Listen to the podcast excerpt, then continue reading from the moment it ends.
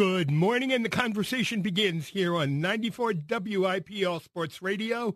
My name's Peter Solomon. It's cold out there.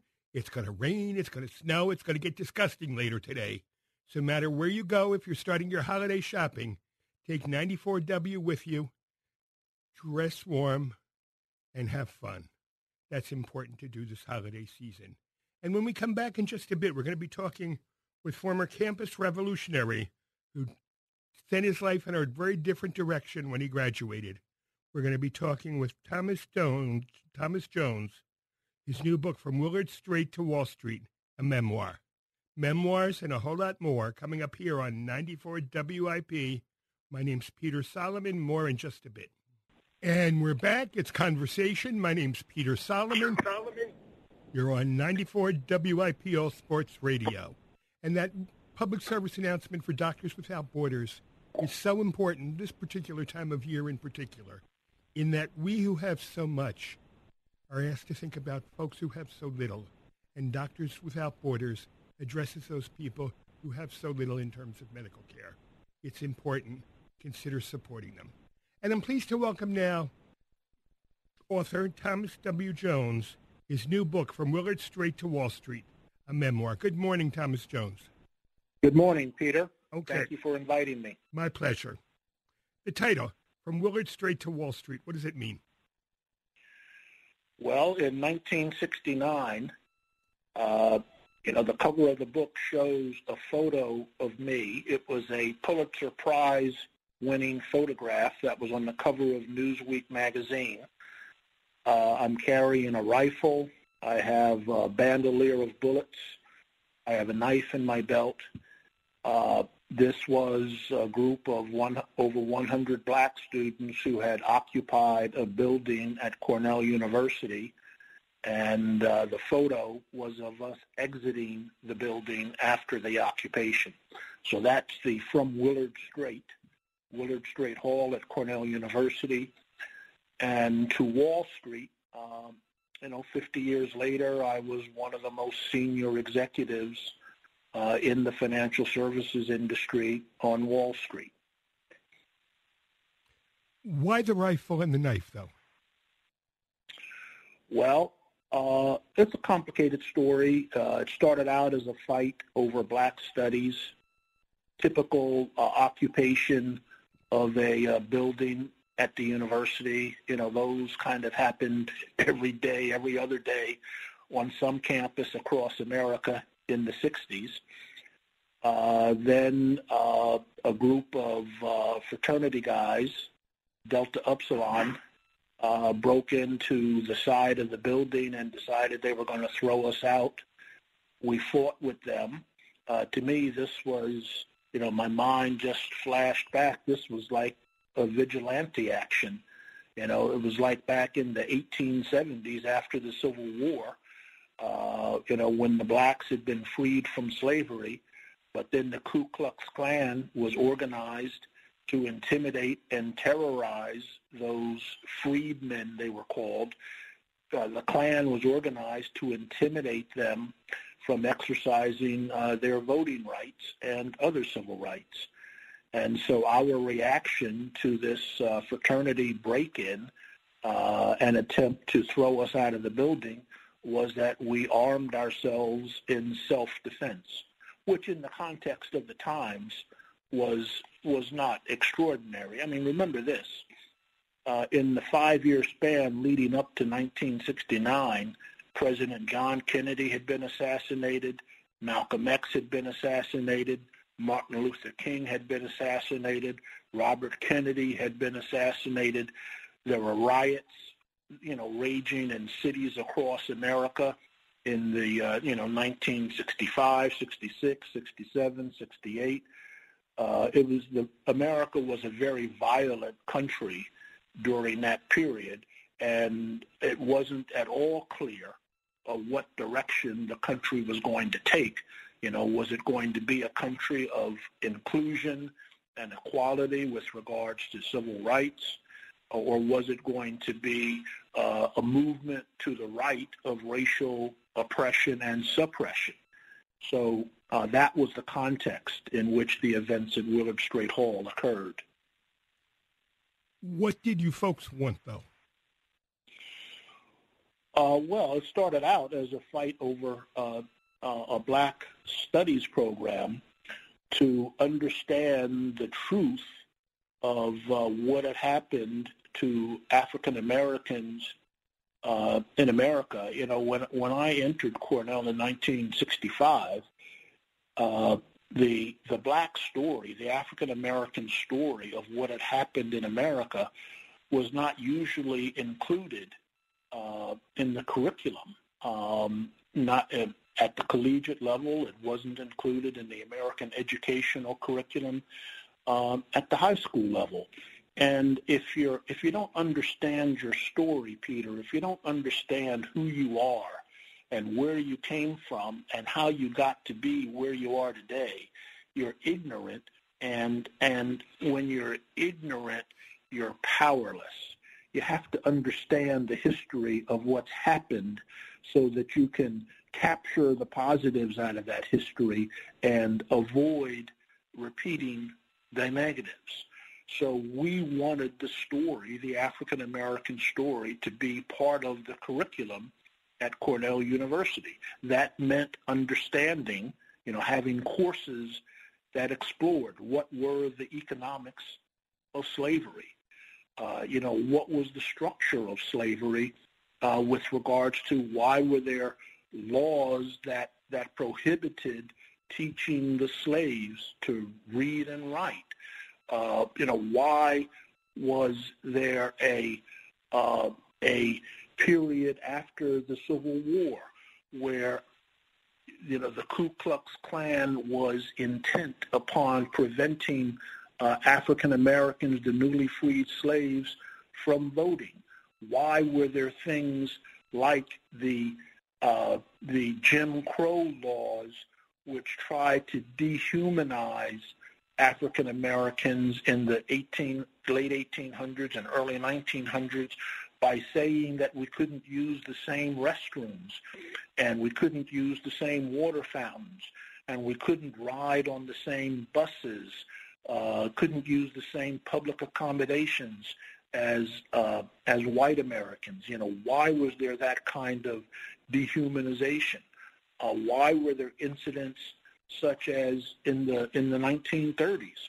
You know, when America, when Franklin Roosevelt, you know, structured the New Deal to try to bring America out of the the depression in the 1930s, there were significant programs uh, aimed at uh, things like Social Security, you know, which was meant to provide at least a minimum wage, a minimum uh, living standard to older Americans.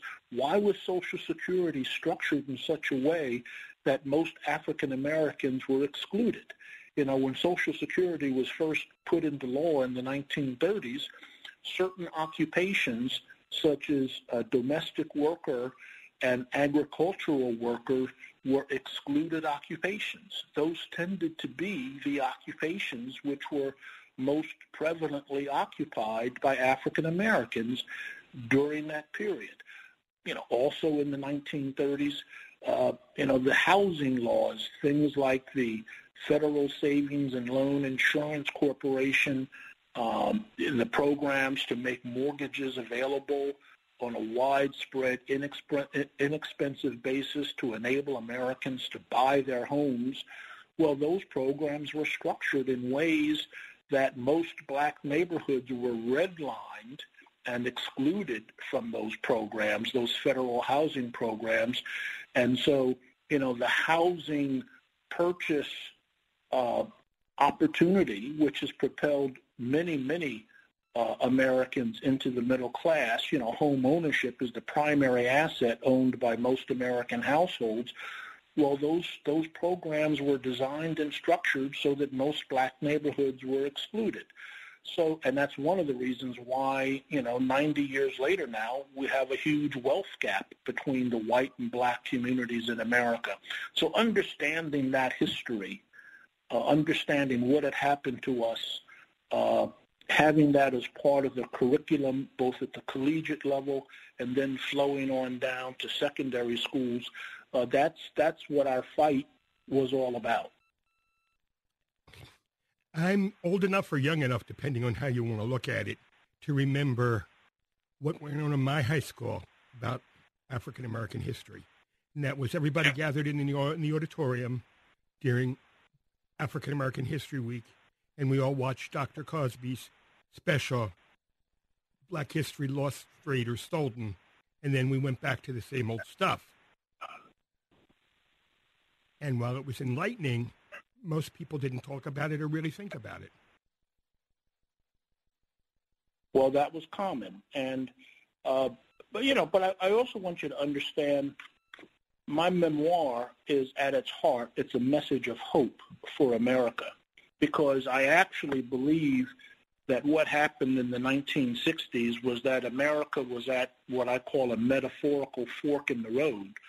You know, it could decide to continue its historical practices, which was going to lead to enormous conflict and violence because the African American community was not going to be as passive about that as it had been historically, or America could turn towards inclusion and equality, as difficult as that road might be. And so one of the messages in my memoir is that my personal life story is a microcosm of America's racial journey in the past 50 years, you know, from that image of guns at Cornell to, you know, uh, one of the top executives, one of the top black executives on Wall Street. And it's a message that all Americans should be proud of how far our country has come in those 50 years, even as we acknowledge how far we have yet to go. If you could have described America today to people back in the 1960s, most people would have said that's not possible. America could not change to that extent. But we have. We have. And this, this country has achieved so much with regards to inclusion and racial progress. We ought to be proud of it even though it's not ideal, we have come a long ways. And so one of the reasons I wrote my book, Peter, is because um, I want the country, I hope I can contribute to that conversation where, where instead of having these, uh, these kind of divisions and this anger kind of shouting at each other over, over racial and social issues, I'm trying to put it into context and say, let's be proud of how much we've accomplished, even as we acknowledge we still have a ways to go. Well, there's an old saying, though, um, Thomas, the more things change, the more they stay the same. And when you look at where we've been and where we've come to, have things really changed? I mean, let's talk about the current administration in Washington. Well, I think things have changed, and let me just give you, I mean, how I how I keep score, okay? Uh, you know, in terms of what's happened in the last 50 years. African Americans have achieved success and prominence at the highest levels of every occupation and profession in business, law, medicine, the arts, academia, entertainment, athletics, and government. You know, we've had an African American that's been elected the president of the United States. Uh, even with regards to, uh, you know, the things such as the violence against unarmed African Americans, those things which have sparked the Black Lives Matters protests, the truth is that for every time incidents like that occur today, the frequency was 50 times greater 50 years ago and proportionately 100 times greater 100 years ago. So we should acknowledge and celebrate the truth that even though no such incidents should happen, in fact, they are far fewer, far less frequent than they used to be. You know, we should acknowledge and celebrate the truth that millions and millions and millions of African Americans have been lifted out of poverty and are in the middle class and um, in, in, in many cases even higher positions. So, and, and, and finally, we should celebrate that racial discrimination, you know, that kind of what I described as the Jim Crow laws, uh, and there were other forms of discrimination against African Americans that were actually written into the law, all of that has gone away. You know, that what you call de jure discrimination against African Americans is no longer enshrined in American law and the, the judicial system. So, so I think you know that we ought to give the country credit for for for those for those achievements. And you know the fact that a President Trump is president, I don't consider President Trump uh, to be a racist. Uh, you know, um, he's not regarded as a friend uh, of the African American uh, community, but um, um, I don't think that that's the same. Having somebody who might not be your friend is not the same as having a president who is actively uh, seeking to impose discrimination.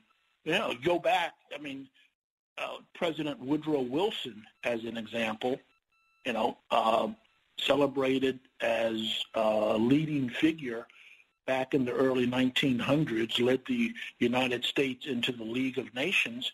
He actually tried to remove African Americans from being able to have jobs in the federal civil service, in the federal bureaucracy.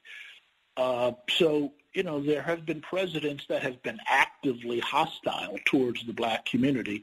I don't put I don't put President Trump in that category. So again, I, I see the glass as more half full rather than half empty. And you're listening to Conversation here on 94 WIPL Sports Radio. My name's Peter Solomon. My guest this morning, Thomas W. Jones. His new book, From Willard Straight to Wall Street, a memoir. It's a story of someone who started as a campus revolutionary and became a leading African American on Wall Street. My name's Peter Solomon. How, though, did you make that journey, though, to Wall Street? I can imagine a job interview where they, you know, figured out about Cornell and got a little nervous. Well, you're right there, Peter. And, um, you know, I, I thought, you know, when I, when I saw America taking this kind of metaphorical turn towards inclusion, I said, well, you know, I think the toughest fight is going to be in the business world because that's where the money is. And uh, so I want I want to try uh, I want to take on the toughest fight. But I figured I had just about you know next to no chance, as close to zero chance as you could possibly have, because I was the black radical from Cornell. But uh, I didn't take a defeatist attitude. You know, what I said to myself was, you know, your odds of success are really low.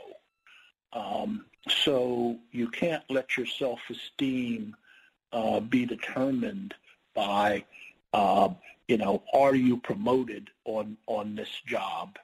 You have to let yourself your your self-esteem be be be focused on what you can control.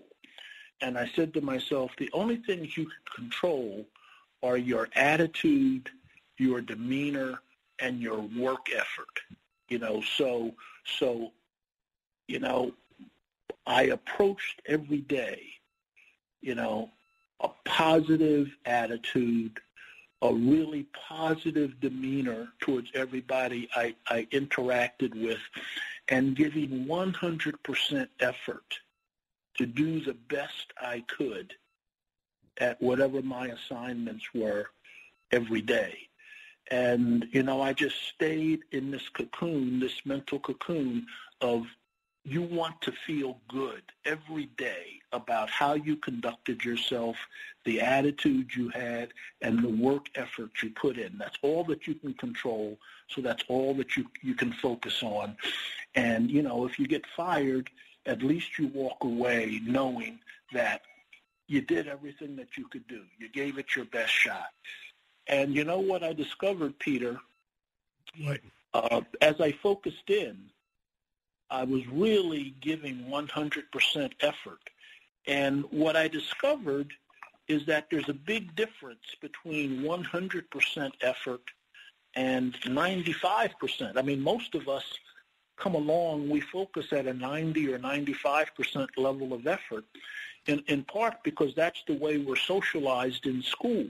You know, 90, 95 is an A, and an A is the best you can do, isn't it? So people are satisfied with that.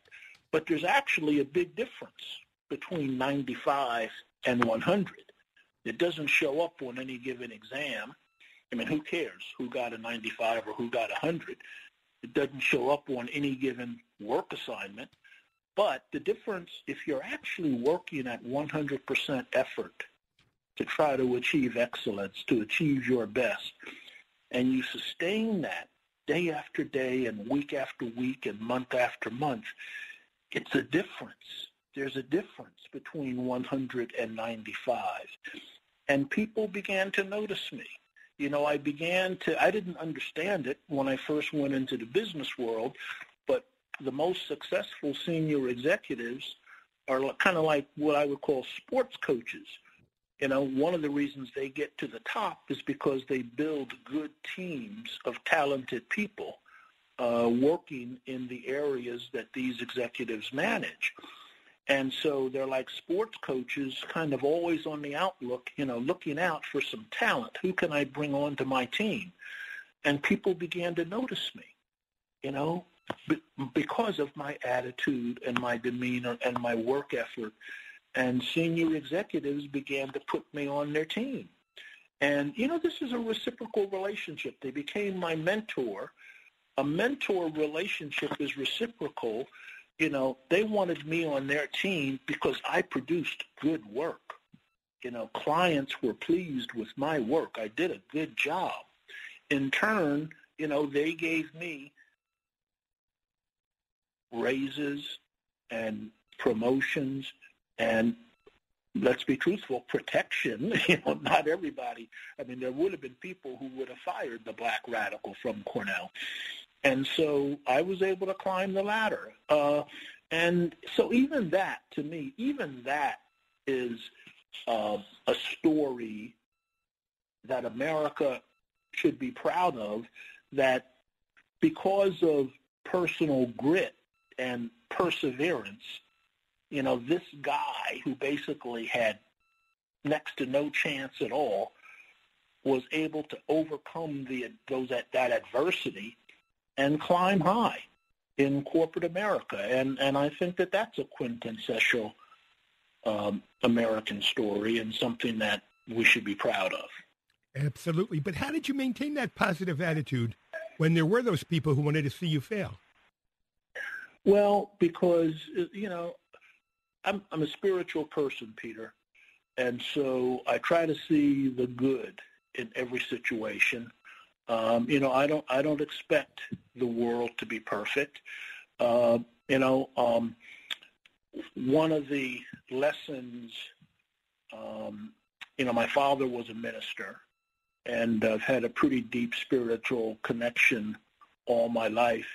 And uh, you know, I, I read the Bible cover to cover uh, in uh, in my twenties, and one of the stories that most struck me in the Bible, uh, the story of Palm Sunday and Easter Sunday, that on Palm Sunday, uh, people are, you know, strewing these palms on the road as Jesus rides the donkey, and the people are cheering and shouting, Hosanna to the highest. And, you know, one week later, those same people are screaming, crucify him, crucify him, give us Barabbas. So I've got that understanding, you know, that the same people who at one moment are grateful and loving and caring, you know, that same community can be hateful and spiteful uh, one week later. So I don't expect human perfection. Um, but because of my spiritual background, I, I try not to hate when it's when I see those negative dimensions of human nature. You know, I try to celebrate and embrace the positive and not hate the negative. I defend myself and protect myself against the negative, but I try not to get mired in hatred and retribution. So that mentality I knew there were people that disliked me and people that wanted, you know, if given their druthers, they would have thrown me out of the company, not just because of me personally, but because they didn't like black people there and certainly didn't want somebody like me who seemed to be rising and succeeding. So I understood that, uh, but I didn't let that I didn't let that control me. I didn't let my energy be consumed by anger and hatred, even as I was aware of its existence. If you knew then what you know now, what is it you know? Well, I would I would understand uh, that uh, America has the capacity uh, to achieve so much more uh, than we do today if we would uh, just take the next step of making sure that opportunity, that education and opportunity was actually available to all Americans in the way that uh, we would like to think it is, uh, but does not actually exist. Now, you know, let me let me just be a little bit clearer about what I mean there. I know today that people who have good education and good personal character and good work discipline can succeed in every field and every occupation in this country. I also know today that while our school systems are ostensibly integrated and open, in fact, the level of resources that are available uh, vary dramatically across our school systems, usually determined by, by a combination of economic class and race. So, you know, the most successful people cluster together into typically suburban um, communities where local property taxes pay for the school system, and those property taxes in relatively wealthy communities are able to hire the best teacher, best teachers and bring resources uh, to the curriculum uh, in ways that just aren't available um, um, in the inner city communities. I mean, w- when I was growing up, uh, and um, for a number of years, I was in the New York City public school system, which in the late 50s and early 60s was was considered to be one of the best public education systems in the country. Middle class families came to New York City because of the quality of public education. And at that time, there were things like uh, like art and orchestra, music, um, both you know, physical art and performing arts, as well as orchestra, music, as well as sports. Those things were part of the curriculum because children find themselves in, in, in different pursuits, in different venues. You know, that spark of talent and inspiration is found in different ways. It isn't always found in the classroom in the academic pursuit, by some children. But I understand that a child learning that they can be successful if they that they have special unique talent and they can be successful by having personal discipline and applying themselves to building that talent you know that success uh, is a lifetime um, learning that will carry that child all the way through their life if they can experience that success, whether it be in drama, whether it be in the orchestra, whether it be in sports, or whether it be in the classroom. But today, you know, in many urban school districts, those school districts which serve most black children, you don't find much in the way of, of performing arts or orchestra classes or, you know, the visual arts classes, the painting and so on and so forth. And that's because of a lack of resources. And so, uh, you know, I, I would, but those things are very prevalent in the richer, uh, typically suburban communities because, you know, folks know that that's the way some children are going to find themselves. So uh, my message to America would be double down on investment in public education. Uh, you know, double down on the belief that these kids, even though they come from less wealthy families, uh, double down on the belief that investing in these kids uh, is the way to a better future, both for those children as they grow into adulthood and then in their ability to make positive contributions to this country. My own life story tells me that that's possible. Um, the life story that I've seen, uh, it this is the path that's been trod by millions of African Americans historically and in our own generation to lift themselves out of poverty and to, to achieve success. So I know that that works, and I would tell America to double down on investing and giving these children an opportunity. And the story of Thomas Jones, as told in Willard, From Willard Straight to Wall Street, a memoir, proves that doubling down works. Thank you, Thomas Jones. Thank you, Peter. I it's enjoyed my, talking with thank you. Thank you. And it's been my pleasure. And it's conversation here on 94 WIP. My name's Peter Solomon. More good talk in just a bit. And you're listening to Conversation here on 94 WIPL Sports Radio. My name's Peter Solomon. Now I've got one for parents, young parents in particular, as I'm pleased to welcome here Dr. Jacqueline Jones. She's got a book, Medical Parenting, How to Navigate Health, Wellness, and the Medical System with Your Child. Good morning, Dr. Jones. Good morning, Peter.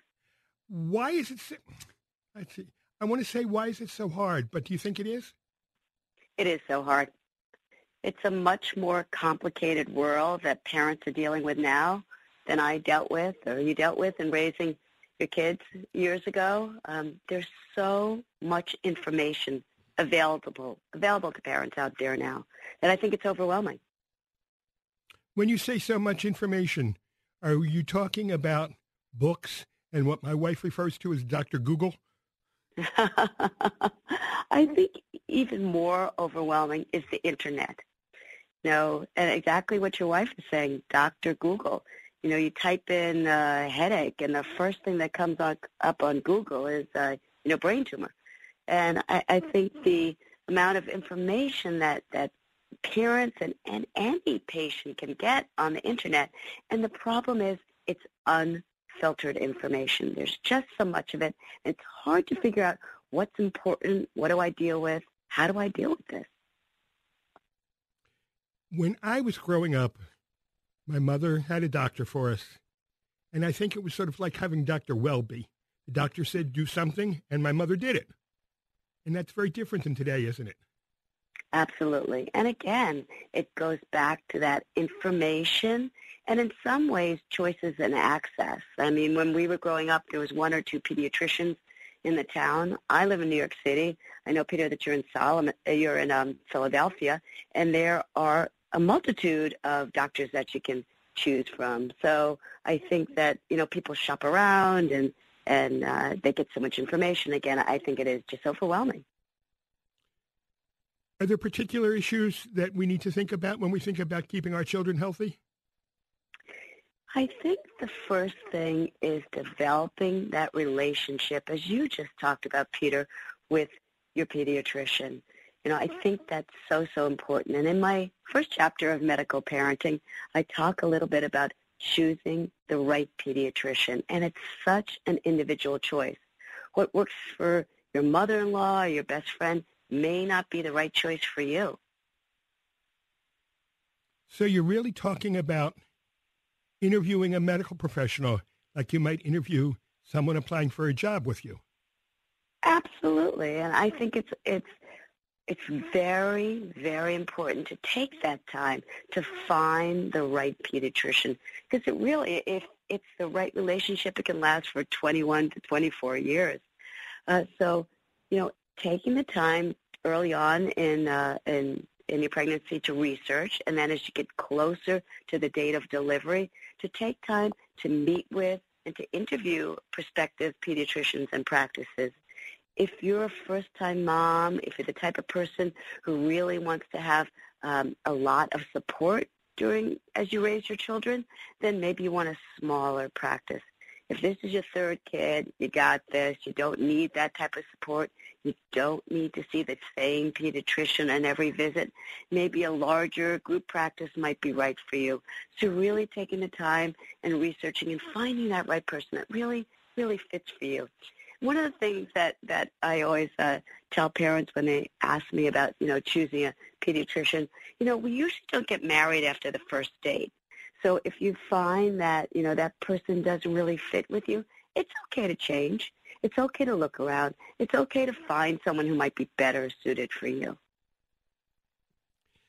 Some parents hesitate to ask, though, the doctor too many questions because the doctor will say, if you don't trust me, find another doctor you know what? If you if you have a pediatrician who says something like that, do find another doctor because that's not what you want. You know, any doctor, any good doctor should be willing to take the time and answer your questions. Now, in this day of increasing um, strain on doctors and the amount of patients that they have to see, you may not be able to spend all your time with the your pediatrician answering, you know, every single little question, but any good practice is going to have you know, support personnel, whether it be nurse practitioners or, or um, medical assistants who can take the time to spend with you. So really seeing how that practice works and that your questions are adequately answered, that's what you want. A big question for a lot of parents is to vaccinate or not to vaccinate. What do you say about that? That's really a tough question. And again, it goes back to what works for you. And that's where you want to find a pediatrician that's really going to be sensitive that to your values and what's important to you. And again, in this age where, you know, in Philadelphia, New York, you know, there are just a multitude of choices. So taking that time, really researching, and finding someone that fits with your core values. But if you do vaccinate, you're helping to ensure the health not only of your child, but the child, children around them. And if you don't vaccinate, aren't you really helping to spread disease? It's a big controversy now, and, and I think that you know the states have really legislated now that the vast majority of children do need to be vaccinated. So that I think the choices for parents who don't want to vaccinate their children, as far as you know, um, having them, you know, join school are becoming less and less and less. So, you know, that's, again, a very, very personal choice. And if you do choose to go the route of not vaccinating, it, it comes to really not letting your children interact with others, which is a very hard choice. Then there's the question of what do you feed the child? Do you breastfeed? do you buy formula? When's the time to put milk in there? You know, uh, most of the studies have shown that breastfeeding is the best nutrition for any newborn child. But there's reasons why some moms can't breastfeed. So again, working with your pediatrician and finding the best nutrition for your child. But the most important thing is not making that decision alone, to relying upon the medical professionals to deciding what's best for your child if you're really committed to breastfeeding, and your child isn't gaining weight and getting sick, then that's not a good choice for you. So working with your pediatrician and really finding a good choice for your child. And again, you know, I, I, one of the things that, that is really important as children grow is not to get them hooked on what I call the beige diet. And the beige diet is chicken nuggets, milk, french fries, white bread, Cheerios. So many cultures in our world expose children early on to a vast array of different type of textures and tastes, sour and spicy. It's really important to expand your child's palate early on so they don't end up with that, you know, 11-year-old who's never had a green vegetable in their mouth. Well, and I think you're right about that in that when my children were growing up, I was not a big vegetable eater. And children didn't see me eat vegetables, so they don't eat a whole lot of vegetables either. Children do what they see their parents do or don't do. Absolutely. And again, so many of us and now work really hard and a lot of children are raised by nannies or in daycare. And again, they might not, may not be as adventurous in exposing children to those varied diets as we would like to be. So making sure that, you know, if you're, if you do have a nanny or being your, bring your child to childcare, that you do you know, ask them to make sure that your child is exposed to vegetables and, and varied type of textures early on. You raise an important question when you say the word nanny or childcare. So many children now have live in families where both parents work, both out of economic necessity as well as searching for self-fulfillment. But at the same time, especially mothers are told, you can work, but you got to take care of your family too. And if you're not there for the child, something's wrong with you.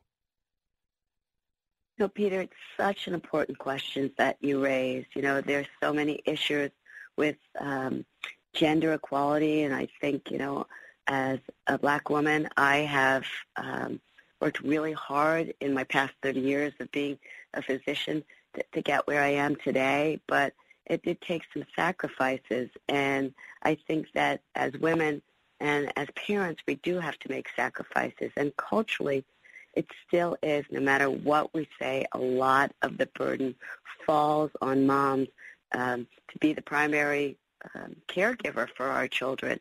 So I think that it's something that we need to continue to work on as um, women, as men, and in our culture to make sure that we do our best to share that responsibilities. And again, as a mom, not taking on 100% of the responsibility yourself, but making sure you get help from those around you, whether it be your spouse, your significant other, your family, or whether it be caregivers in your life. But it, it's a tough issue that you raise, Peter, and it's something we continue to grapple with. Well, but that presumes a two-parent family, and so many children anymore are only being raised by one parent, and you do the best you can, and um, sometimes you're successful and sometimes you're not. It's difficult. It really is difficult, Peter. In my book, Medical Parenting, one of my last chapters talks about taking care of yourself. And I think that's a really important thing as we raise our children. When you get on a plane, they say, put on your oxygen mask first in an emergency before you put your loved ones on. And I think that's really important. I think what we need to do is make sure that we take care of ourselves, that we're as healthy as we can be, both physically and mentally, because as you said, children mirror what we do.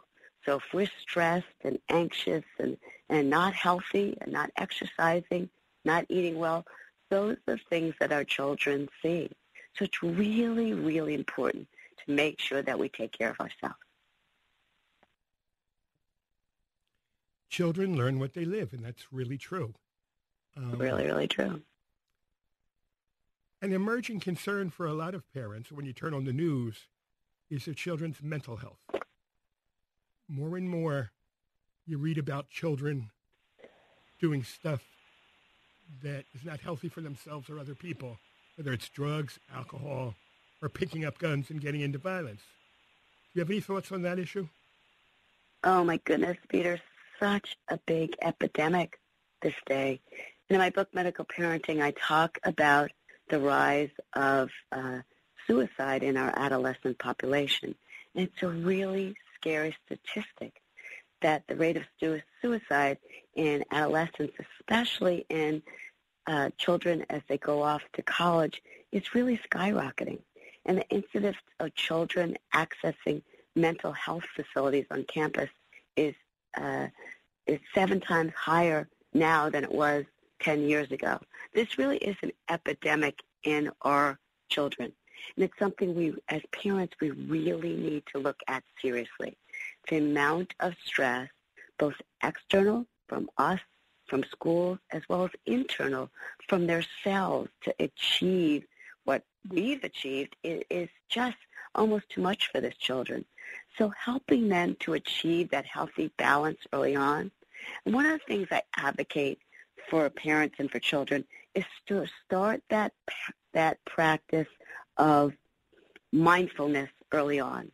If you take five minutes with a two-year-old, with a three-year-old, just to sit there, maybe right after you read that bedtime story, to just close your eyes and clear your mind.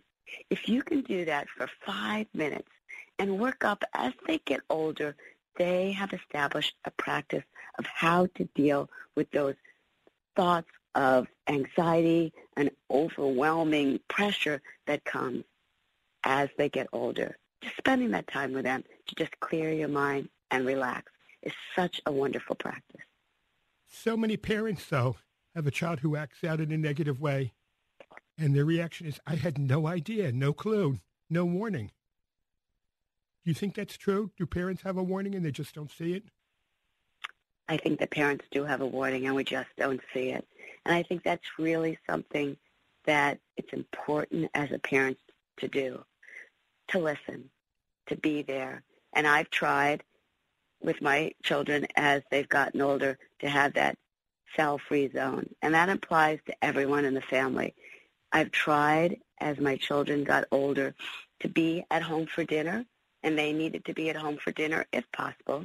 Not going to happen every single night, but at least three or four nights a week. And at dinner, there's no cell phones. Put those phones on airplane mode. We're not taking calls. We're not surfing the internet. We're not texting. We're going to try and be there with each other. Now, as your kids get older, that gets harder and harder. Find ways to connect with them. Find a movie to talk about. We used to play hangman. Anything that allows you to interact with your, your child and spend time to just talk about what's important to them. And the most important thing is to listen. You know, try not to ask those one-word phrases like, how was your day? Because you know with boys, teenage boys, the answer is going to be just fine. And where did that conversation You've met to? my sons. yeah, you've met mine. so asking questions that are going to require them to answer. What great TV show did you watch today? What did you like about it? You know, um, who's your favorite character in the movies now? You know, something that just allows them to interact in a more than yes or no question, and something that's not threatening. Now, how did like how did that test go? So listening and maybe just closing your mouth till they say something. Is it different raising little girls than little boys? You know, Peter, I never had little girls. I only had two boys. But I see with my friends and my patients, and I think you know, girls seem to be so much more verbal and open. With my friends, you know, they'll text their moms, you know, 10 and 20 times a day. And boys, it's like, seems to be like it's pulling teeth to get information out of them. And I think just, just the way that they're raised. So looking at your child and knowing the type of child they are, if they're the type of child who really needs that connection with you, you got to do that. One of the things that I instituted when my boys went off to college is they had to call me once a week. And that had to either be a Skype call or a FaceTime call, or if that wasn't possible, telephone call. And that call had to occur once a week at the same time. And it wasn't so much that I was checking in on them. I just wanted to make sure that we had that connection. Even if it was a five or ten minute call, again, it goes back to hearing the voice, and you know your child. You want to make sure that they're okay. And if they're not okay, you call them the next day. If they're not okay, then maybe you should get in that car and drive up there or get on that plane and see them face to face and make sure that they are okay. And if they're not, then you need to make sure that you've got support personnel in there that, that they can get healthy. It's all about connection and being there for them. The issues really do vary from raising little kids to raising teenage kids to raising adult kids, doesn't it? Because you never stop oh, worrying. Boy. Oh my goodness. Isn't it so true that old adage, little kids, little problems, big kids, big problems? And I have these mothers of two-year-olds coming in and, and talking about the, the, the difficult that they're having with their two-year-old. And I think, Just you wait. That special torture that's reserved to parents of 15 and 16 year olds when they walk out the door with the car keys. or how about when they say, I hate you? Absolutely. Absolutely. How do you want people to use the book, Dr. Jones? You know, I hope that people use my book as a place they can go to for a central source of information. You know, I've tried to give parents information from when your child is born to when they're 24 years old. And I tried to hit on all the things that I've encountered as a mom and as a medical professional guiding parents through this, this wonderful and sometimes scary process of raising children. So please try my book, Medical Parenting, and I hope that it works as a resource and a guide for you as you raise your children. The biggest mistake parents make? Not listening, not being there, assuming that the, your children don't want you there. And that's especially hard with teenagers when they say things like, I hate you, I don't want you around. Yes, they want you around. So taking the time and being there and listening. So important. Good advice from Dr. Jacqueline Jones, author of the new book, Medical Parenting, something we should all consider. Thank you, Dr. Jones. Thank you so much, Peter, for having me on your show this it's, morning. It's my pleasure. And it's been another edition of Conversation here on 94 WIPL Sports Radio.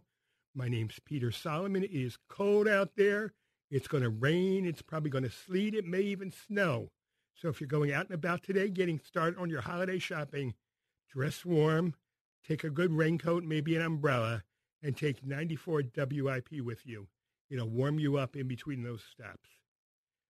When um, Stay tuned for WIP Sunday. If you can't, nothing left to say, but see you soon. Good morning, and the conversation continues here on 94 WIP as we ease on into WIP Sunday. And it's going to be a cold, wintry WIP Sunday. So dress warm if you're going out and about and do what you need to do to get ready for the holiday season because it's going to get, be, get, get interesting. And when we come back in just a bit, Robert Hard- Hardaway. Robert is the author of a new book on saving the Electoral College, why it's important to maintain our democracy by having this, what some people think is an outdated, antiquated system of electing presidents. Well, Mr. Hardaway says something very different. All this and more when we come back here on 94 WIP. My name's Peter Solomon. More in just a bit. And we're back. It's WIP Sunday. My name's Peter Solomon. And before we get started with this morning's interview, I want to take note of a birthday. That birthday, the divine Miss Midler, Bette Midler, 74 today. Happy birthday, Bette. You have brought a lot of happiness to a lot of people. And now let me welcome Robert Hardaway. He's got a lot to say about why the Electoral College is important as we elect a president. 2020 is around the corner, and with 2020 comes another election for president. Good morning, Robert Hardaway. Good morning, uh, Peter. Okay, Robert, why is the Electoral College important? Well, for one thing, let's start off with the fact that there wouldn't be a United States of America without it. Um, back at the time of the, uh, the, uh, the Constitutional Convention, uh, the country was really breaking apart. Uh, New York and Pennsylvania were uh, forming their own amalgamation with their own tariffs small states were were were forming their own country. Um, and uh, the only thing that brought them together, uh, interestingly enough, was the Electoral College uh, because it was the result of the Grand Compromise, without of which, without without which, uh, we would probably be a six or seven countries in North America rather than just the United States and Canada. Uh, much like um, South America, which which has a number of different little countries.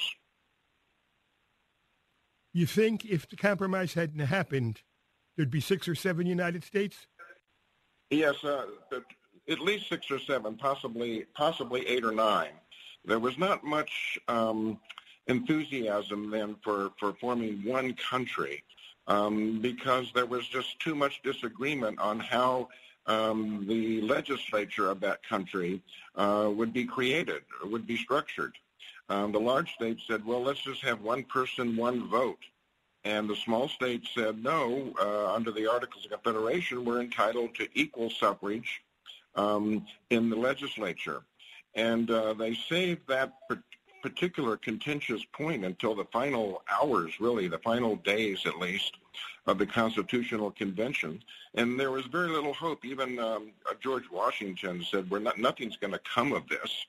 Um, but then, at the really at the last hour, this compromise was reached, in which which the compromise, as we all know now, is that we'll do both. We'll have uh, we'll split the legislature into two houses uh, one, uh, one, one of which will be based on one person, one vote uh, by population, and one every state will have equal equal weight.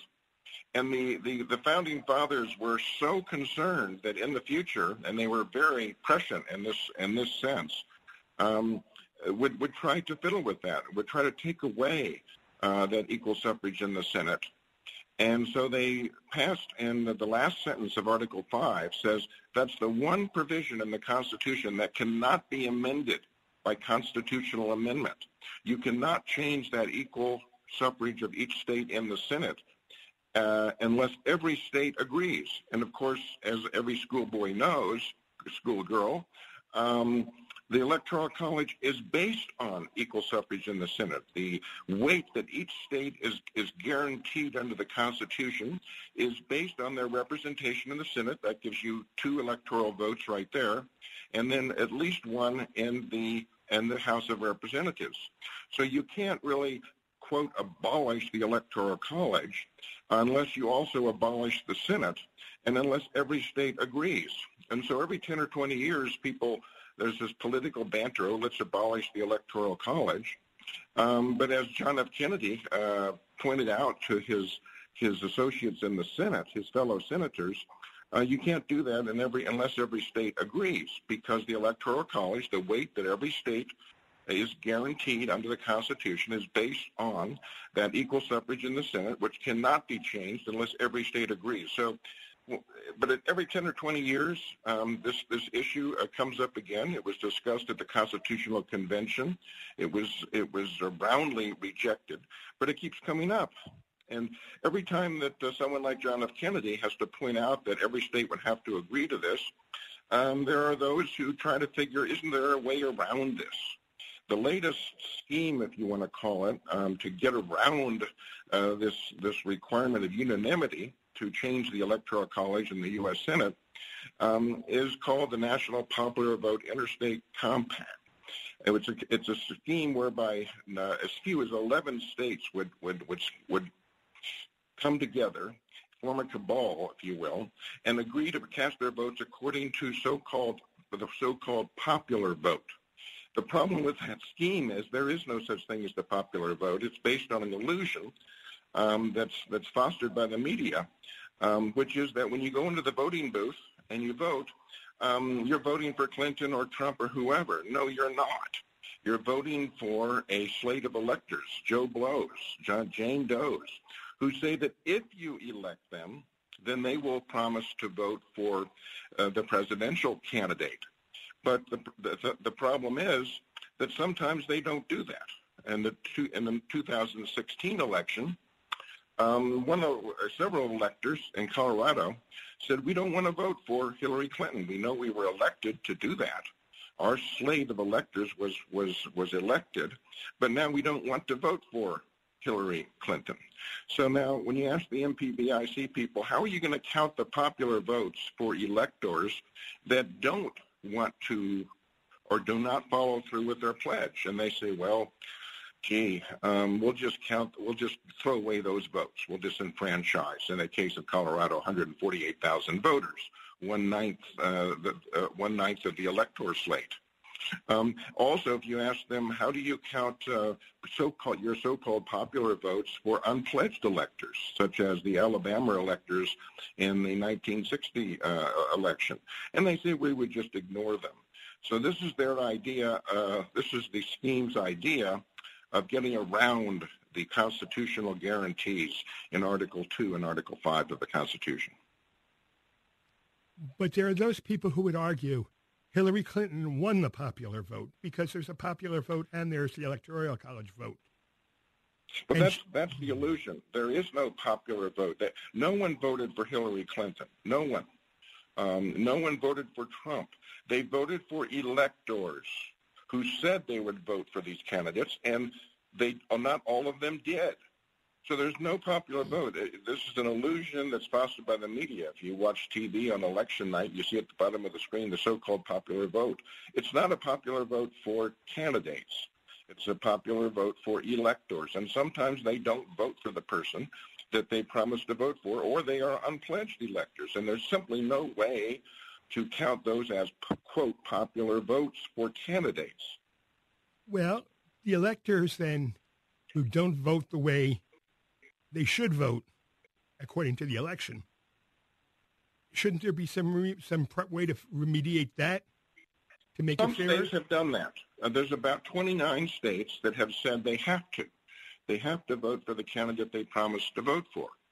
Um, and Colorado, uh, where I am a professor at the University of Denver uh, Law School, um, uh, they have a law that says that if you don't vote for that person, um, that there are consequences um, and that they can be replaced.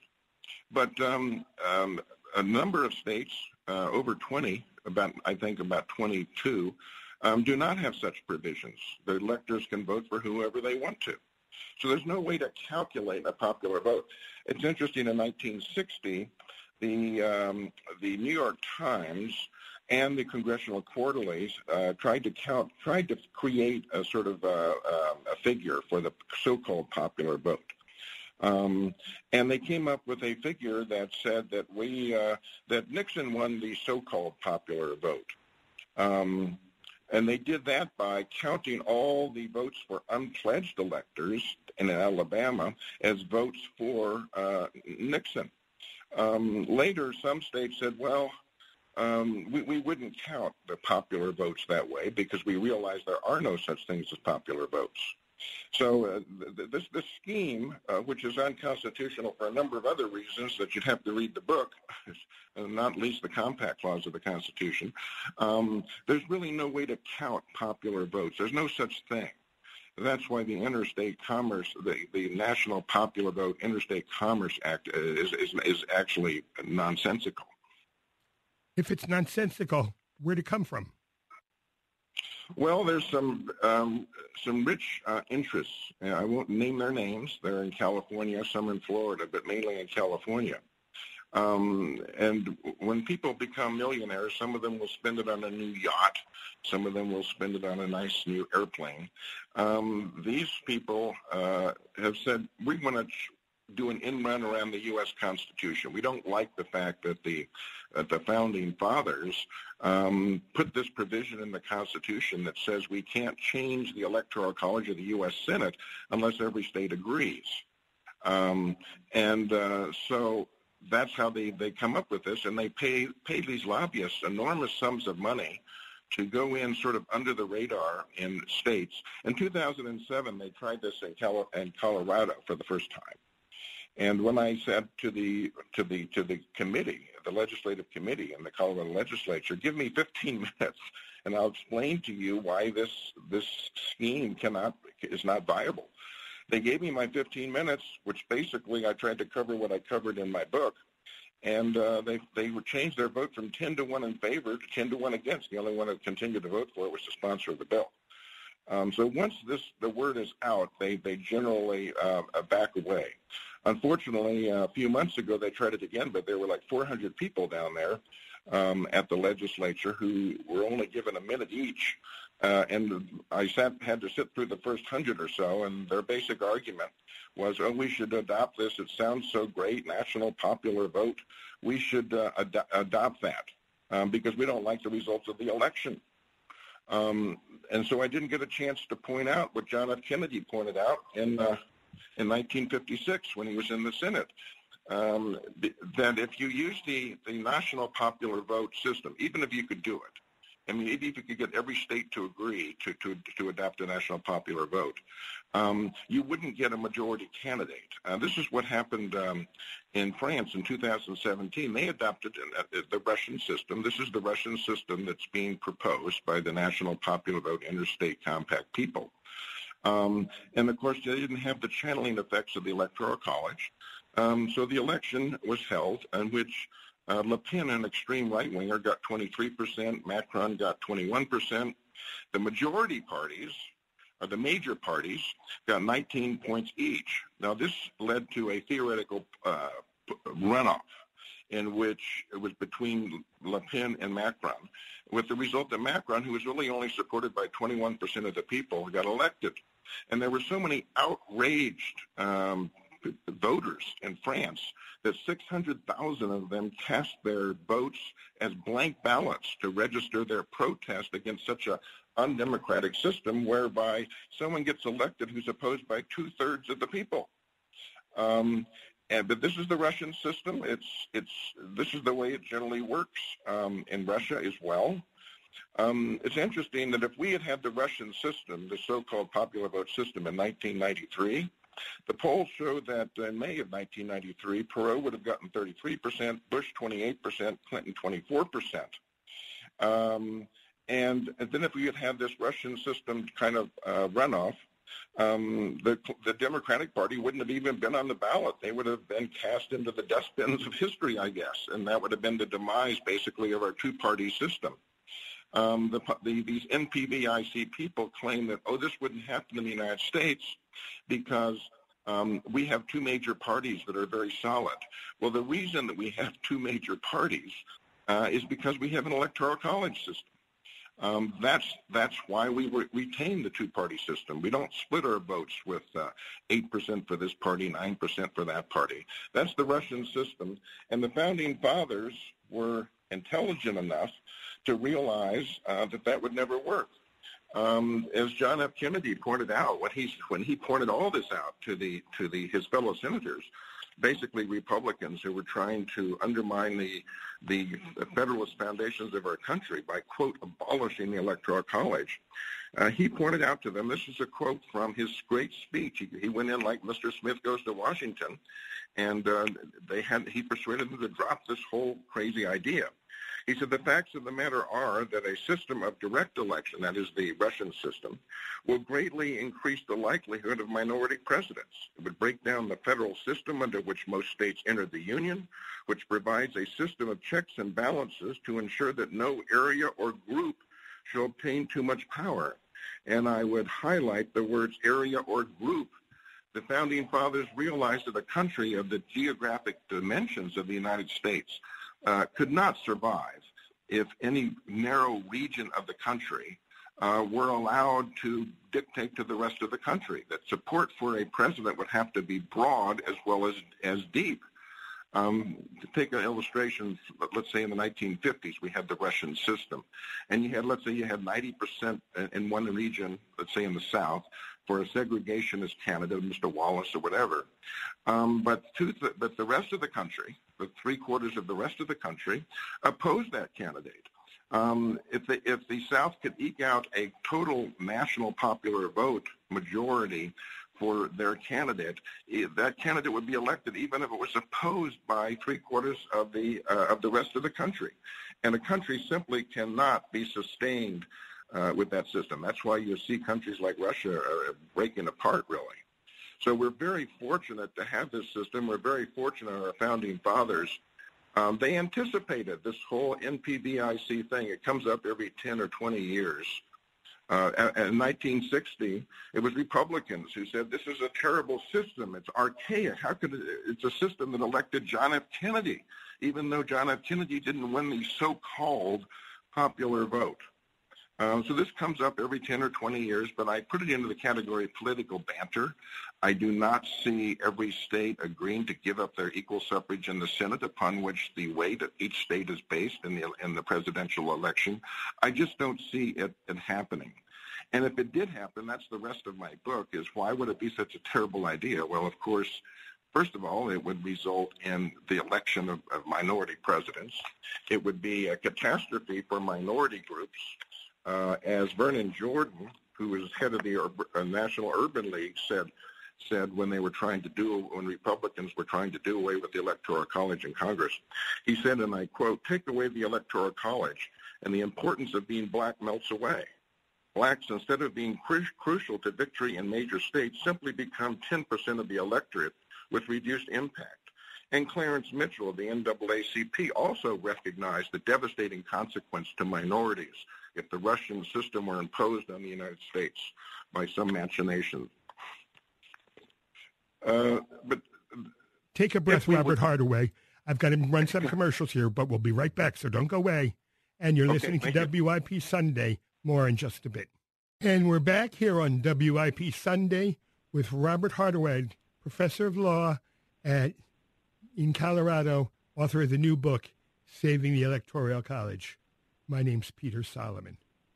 Let's talk more about why it would be a bad idea, Robert. Well, let's just take a few off the top. Um, my whole book is really just a compilation of, of, of the arguments that John F. Kay uh, made in the Senate, and he raised all these as well. But let me just name a few. First of all, recounts. You couldn't have a recount under a popular vote system, at least not under the NPVIC. Some people may remember back in 2000 when the, for the first time in history, there was a very close vote in the Electoral College. Uh, it was by one vote, actually, in the Electoral College. And um, so there were, had to be recounts in Florida because that would have changed the outcome of the election. And some people may remember the, the trauma that, that the country went through and just a recount in one state with all the appeals and so forth and the commo- civil commotion. Can you imagine that trauma being multiplied by a factor of 50 if you had to have recounts in all 50 states? Um, if we had had the Russian system in place in 1960, it's been estimated that it would have taken several years to get through all those uh, recounts. It's just simply impossible to have recounts if you could even have one. And you really couldn't have one because each state has its own threshold for recounts. Uh, if a state had a, uh, a, sizable margin of votes for electors for, for uh, say, Trump um, or for Clinton, um, why would they have a recount? Um, their law, state law, wouldn't wouldn't provide for it. So it's not possible to have a, a recount. Um, you know, our, our, electoral college is, is similar in many ways to the to the parliaments and all the great parliamentary democracies of the world, such as the UK. Um, the one difference is that the electoral college has only one duty to elect the president. Whereas in parliamentary democracies, you have one body, the parliament, that performs two functions. It passes legislation and it elects the president.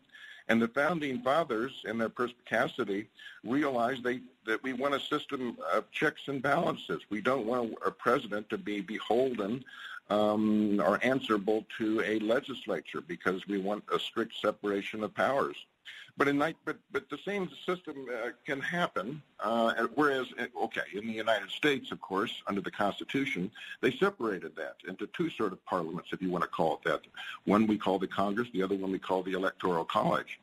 Um, but um, in the parliaments, you can sometimes get a result where the so-called popular vote differs from the, elect, the, the electoral vote. For example, in the UK, you elect members to go to parliament who in turn, like, like our electors, then vote for a uh, national, national leader. In 1974, for example, Labour elected more members to Parliament, but could and, and formed the government, um, even though they didn't. Uh, there weren't uh, the, they didn't win the so-called popular vote cast were individual members of parliament who, who went to parliament to cast their votes for their uh, for their leader. So it, it does uh, it does happen. Um, you know, um, people every 10 or 20 years they, they say, well, let's go to the Russian system where you have one person, one vote. But when it results in the election of a candidate supported by only 21% of the people, which is basically what happened in France using the Russian system, you get a lot of outrage and a lot of the outrage is based on the fact that this is not democratic at all. Um, and but but under our system, there's still people who will say, as the Republicans said in 1960, that, that this is a terrible system because it elected Kennedy. So there must be something wrong with the system. Today they're saying, well, there must be something wrong with the system because it elected uh, Trump. But there's nothing illegitimate in a in a parliament such as in the UK, which elected which which elected a a party, the Labour Party, who formed the government, even though they didn't get the so-called popular vote. Um, and to, to say that this is not legitimate uh, is sort of like saying, in a, to use a football analogy, well, the result of this football game isn't legitimate because our team got the most yardage. We just didn't get the most points. But the good teams uh, play within the structure, within the rules. Uh, in the night, in the 2016 election, um, the Republican candidate didn't even go to to um, California or, or, or, New York, um, really at, at, all, because there was that was not part of a, of a good strategy. Um, the, the, the votes would have been much different, I think, if, if there had been campaigning across the country. But if we were to adopt the Russian system, there'd be very little reason for a presidential candidate to campaign in, say, Wyoming, um, because the population is so small there. Um, I, I use the analogy of Willie Sutton, who was asked, who was an infamous bank robber, and he was asked, um, "Why do you rob banks?" And he said, "That's where the money is." Well, if we had a Russian system, the candidates would campaign in those areas where the votes are: Los Angeles, New York, San Francisco, Chicago, Miami, and so on. And the hinterland would basically be ignored. Um, you know, there's two states, uh, Maine and Nebraska, which uh, uh, allocate their electoral votes, which they're permitted to do because Article 2 of the Constitution gives complete authority to each state to determine how they're going to uh, have their elections for electors. Maine and Nebraska says we'll do it more proportionally. Well, actually, it's the district method. We'll do it proportionally. And uh, that one electoral vote, uh, two electoral votes available, say in Maine, was enough to get uh, Trump at least, to campaign there because he remembered that in the 2000 election, the election was won by one electoral vote. But as, as I indicated earlier, if you were to, if all the states were to agree, that would be the requirement, of course. Uh, every school kid knows that. Uh, but if every state agreed to abolish the U.S. Senate and to abolish and, and the Electoral College, upon which uh, the weight of each state is based, based on equal suffrage in the Senate, um, you would get a you would get um, a, a, system uh, which does not elect a majority president. So it's not one party or one candidate that causes the public reaction to make this argument, but rather it's something people see in the system that they don't believe works or does work. Well, generally, usually. Um, there's been two or three instances in American history. It happens about an average of once or twice a century or so, um, where the so-called national popular vote, and of course, there, as I indicated, there is no such thing. You vote for electors, some of whom vote for the candidate they they promise to vote for, some who don't. Okay, so there's no way to to translate that into popular votes for a particular candidate. But if you uh, if you had that system, there would be no way to really determine uh, who was the uh, who was the president, and so. Um, the, the, population, the, the, people of the United States, uh, uh, if they haven't, don't remember what they learned, say, in an eighth grade civics class, um, they will take the position that, well, we, there must be a bad system because it didn't elect the president that we wanted. That's why Republicans were so outraged in 1960. They said there must be something wrong with the Electoral College because it elected Kennedy. Uh, whereas if it had been on a so-called popular vote system, the Russian system, it would have elected Nixon. In fact, it wouldn't have elected probably either of them. It probably would have elected some uh, some segregationist candidate, probably with about 19% of the vote, as it came very close to doing in France in 2017, or at least a right-wing candidate, I should say. Hmm. So that's pretty much uh, as far as uh, that's why I'm I'm disturbed when I when I see people arguing about the electoral college. Their arguments basically there must be something wrong with it if it didn't elect my candidate is this argument that we're having about electoral college, no electoral college, ever going to go away? Uh, will the electoral college ever go away? Or, you know, are, can we just stop arguing about this stuff and proceed? Or do we have to continue to have this argument? Oh, no, we have to continue because anytime a particular party in the United States, we have two major parties. And uh, once one, one party loses, um, even though they, they, they claim that they won some kind of theoretical popular vote for electors in the national election, um, they're going to be upset and they're going to say it's not legitimate. And they're going to say, let's abolish the Electoral College. And they, they don't uh, remember what they learned in seventh grade physics, that you can't abolish the U.S. Senate, upon which uh, the weight of each state is guaranteed in the presidential election unless every state agrees. And I just don't see that happening. I don't see Wyoming or Rhode Island saying, yes, let's abolish the U.S. Senate. And that's why I think that some of the demagogues today that say abolish the electoral college, they they do remember, and that's they they understand that you can't abolish the um, uh, the U.S. You, you can't abolish the electoral college unless you abolish the Senate, upon which the electoral college is based, part of the grand compromise that brought this uh, nation together into one one country. And so they they uh, they argue that um, well, some of them come right out and say, well, okay, let's just abolish the U.S. Senate because it's not one person, one vote. Wyoming gets two uh, senators and California gets two senators. Others take a more sanguine view and say, well, the Senate's been around a long time, um, as long as the Electoral College, as a, as a matter of fact. Uh, so let's maybe not abolish it, but let's do it one person, one vote. So California would get 58 senators. Wyoming would be maybe get one. Um, that's not the way federalism works. And uh, we've seen that uh, in countries that don't have uh, the federalism that our country um, was given by our by our constitutional framers. And you're listening to um, WIP Sunday here on 94 WIP All Sports Radio. My name's Peter Solomon. It's commercial time one more time, Robert Hardaway. So we'll be back in just a bit. Don't go away. Okay, I'll be here. And we're back and into the home stretch of WIP Sunday with my guest, Robert Hardaway.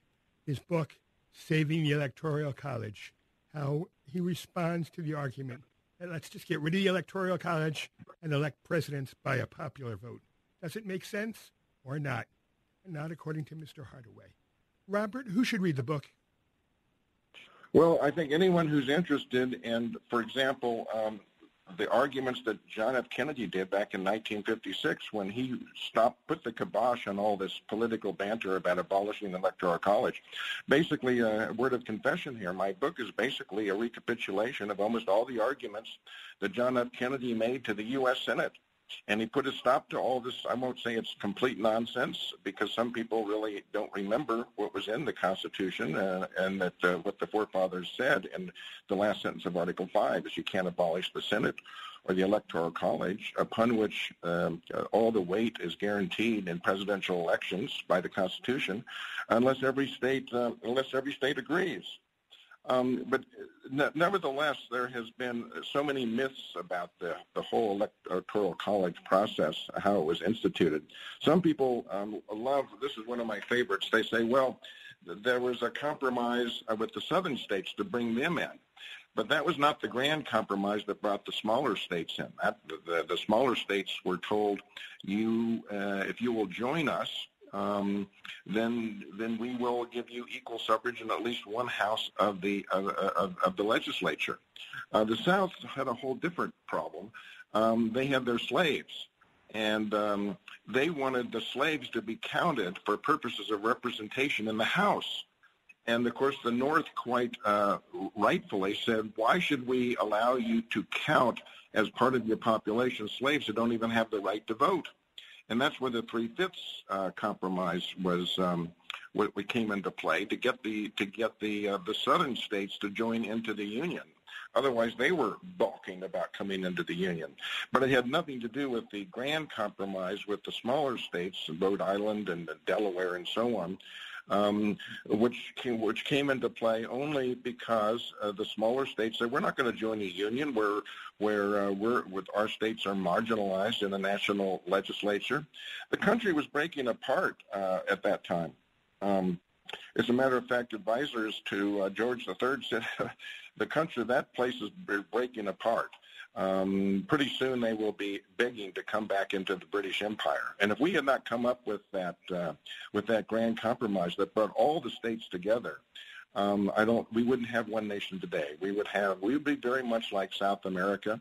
Calculations show that probably we would have at least six or seven different countries in uh, in in North America. Um, so those are a lot of the myths, and uh, in my book I point all those myths out. I don't know where people come up with these, and it took a JFK to kind of uh, explain to the people of this country why we cannot undermine the federalism that our forefathers guaranteed to us in the Constitution. They foresaw all this. They foresaw all demagogues in the future trying to abolish the Senate, abolish the Electoral College. And when he pointed it out, um, the Electoral College was saved. Now, the title of my book, Saving the Electoral College, is a little bit of, of a misnomer.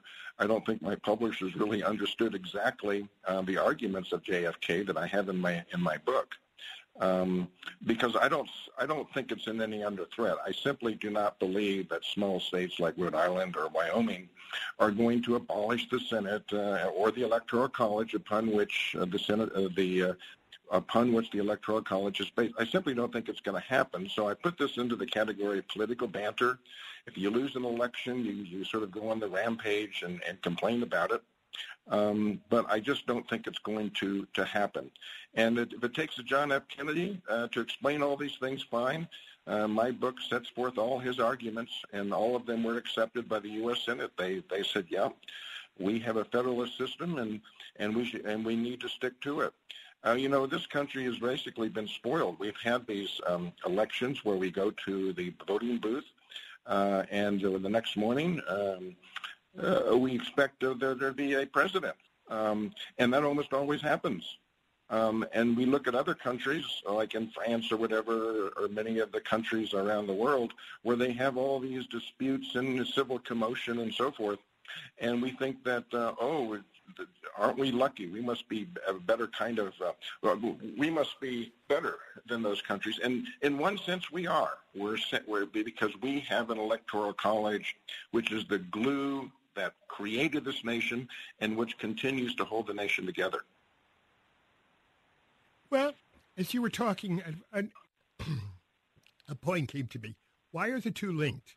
Why does having or not having an electoral college link to having or not having a Senate? Having the Senate? Why is it linked to the Senate? Yeah, why are they linked like that? Well, because the um, the weight that each state gets in the presidential election process is based on the number of senators they have and the number of representatives in the House. So, so for example, a state like Wyoming uh, gets three electoral votes, even though they only have a population, I think, of about four, 500, half a million people.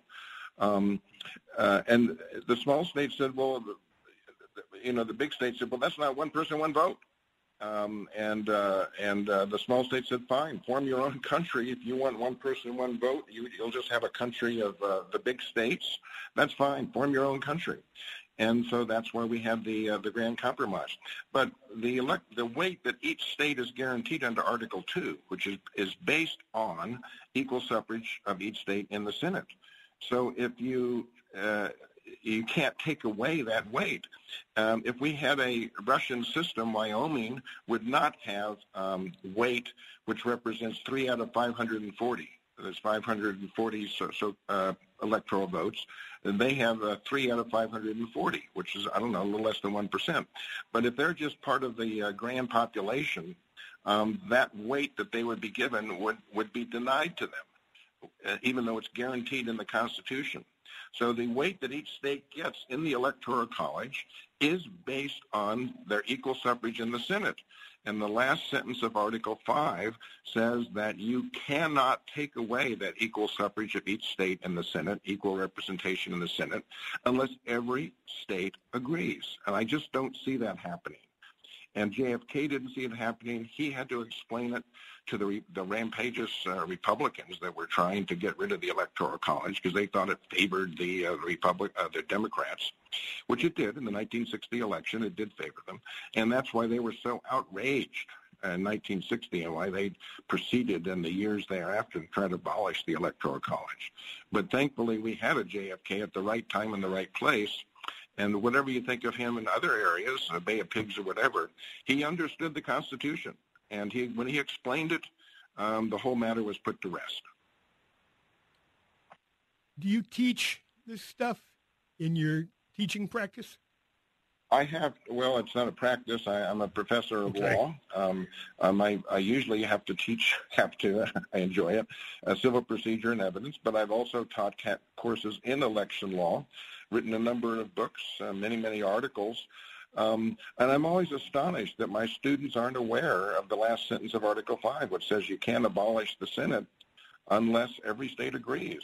And the Article 2 guarantees every state weight in the election process, which is based on that equal representation in the Senate, which cannot be abrogated except unless every state agrees.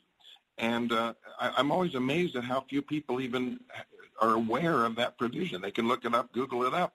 The last sentence of Article 5. Uh, I'll, I'll, I'll, I'll, actually read it to you. It says, no state, this is from the Article 5 of the U.S. Constitution, without its, no state without its consent shall be deprived of its equal suffrage in the Senate. And then Article 2 guarantees to every state um, a particular weight in the presidential election based on uh, their equal suffrage in the Senate. Um, you know, Madison recognized this too when he said, and I'm quoting, and John F. Kennedy quoted Madison uh, when he made his famous speech in the in the U.S. Congress in the U.S. Senate, quote, "This government is not completely consolidated, nor is it entirely federal. What are, who are the parties to it? The people." Not the people as comprising one great mass, but the people as composing 13 sovereignties. Today, of course, it would be 50 sovereignties. And that's the basis of federalism.